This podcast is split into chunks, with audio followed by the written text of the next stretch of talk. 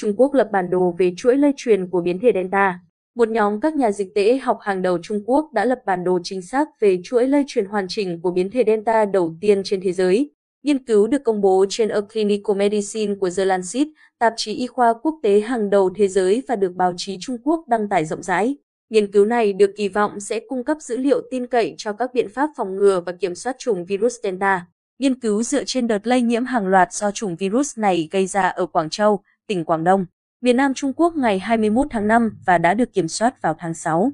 Nhóm nghiên cứu đã kết hợp các công nghệ giải trình tự gen của virus và dịch tễ học để lập bản đồ chính xác về chuỗi lây truyền hoàn chỉnh của biến thể Delta, cũng như kết hợp các nguồn tài liệu lâm sàng.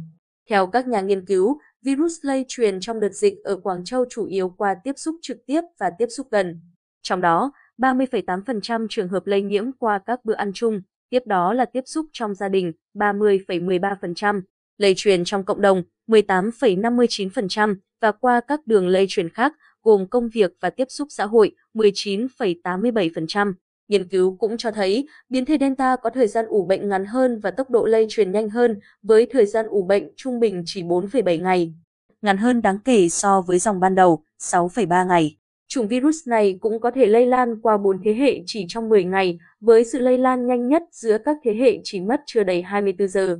Mỗi thế hệ đều có bệnh nhân nặng hoặc nguy kịch. Tài lượng virus cũng cao hơn đáng kể ở những người nhiễm biến thể Delta so với chủng ban đầu. Hàm lượng virus ở bệnh nhân nhiễm chủng Delta cao tới hơn 1.000 lần và thời gian để xét nghiệm của bệnh nhân chuyển sang âm tính cũng lâu hơn đáng kể chủng ban đầu. Các nhà nghiên cứu còn phát hiện ra rằng biến thể Delta là yếu tố nguy cơ dự báo bệnh chuyển nặng. Trong số các bệnh nhân từ 60 tuổi trở lên bị COVID-19, nguy cơ nguy kịch ở nhóm biến thể Delta cao hơn 1,45 lần so với nhóm ban đầu và bệnh nhân bị nhiễm chủng virus này tiến triển thành nguy kịch, cũng nhanh hơn 2,98 lần so với chủng ban đầu. Theo nghiên cứu này, truy vết nhanh chóng, cách ly để kịp thời phát hiện người bệnh,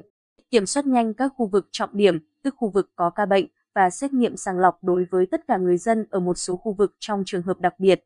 đóng vai trò hết sức quan trọng trong việc ngăn chặn sự bùng phát của các biến thể lây lan nhanh như Delta.